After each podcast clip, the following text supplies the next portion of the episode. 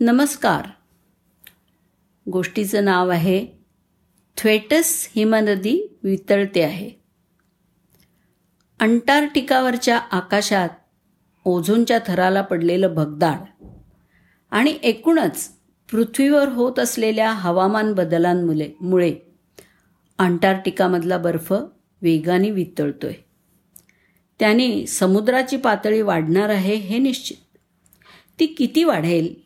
याचा अंदाज करताना थ्वेटस हिमनदी किंवा ग्लेशियर हा महत्त्वाचा घटक ठरतो. जवळजवळ दोन लाख चौरस किलोमीटर पसरलेली ही भव्य हिमनदी अंटार्क्टिकाच्या पश्चिम भागामध्ये आहे.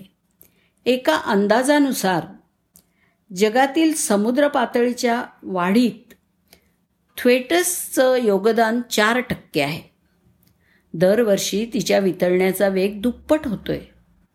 म्हणून हे प्रमाण आणखी वाढण्याची पण शक्यता आहे.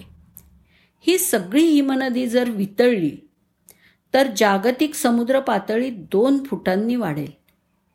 आणि त्यामुळे अनेक सखल बेटं त्यात पाण्यात बुडून जातील आणि किनाऱ्यावरची कित्येक शहरं उद्ध्वस्त होतील.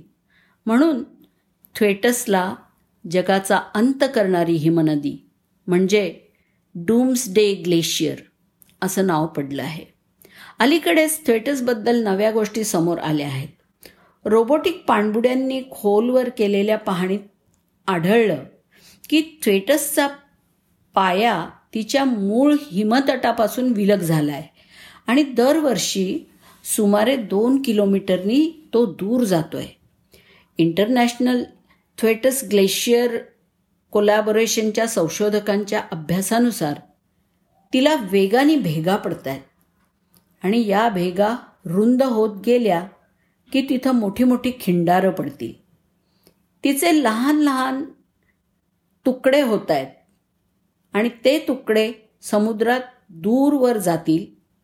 इतर हिमनद्यांना या हिमनदीचा आलेला असलेला बांध नष्ट झाला की त्यासुद्धा वितळतील. आणि मग सर्व मिळून समुद्राची पातळी तीन ते दहा फुटांनी वाढवतील. थ्वेटसला एका बाजूनी उतार असल्यामुळे तिथला बर्फ वितळण्याचं प्रमाण जास्त आहे. आणि दुसऱ्या बाजूला तिचा एक सुळका समुद्र तळाला भिडून रुतलेला आहे. त्यामुळे ती अजून हिमनदी म्हणून तग धरून आहे. पण तो आधार कधीही निसटून थ्वेटसचे शेकडो तुकडे पडू शकतात. ती कोसळून आणि सबंध वितळून जाण्याचा पूर्वीचा अंदाज शंभर वर्षापूर्वीचा होता. मग तो तीस वर्षांवर आला आणि आता तो तीन ते पाच वर्षांचा आहे.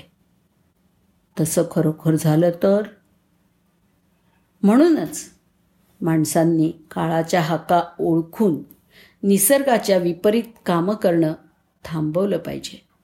निसर्गाला ओरबाडून स्वतःचा स्वार्थ साधण्याची आणि चंगळवाद जोपासत बसण्याची सवय बंद केली पाहिजे.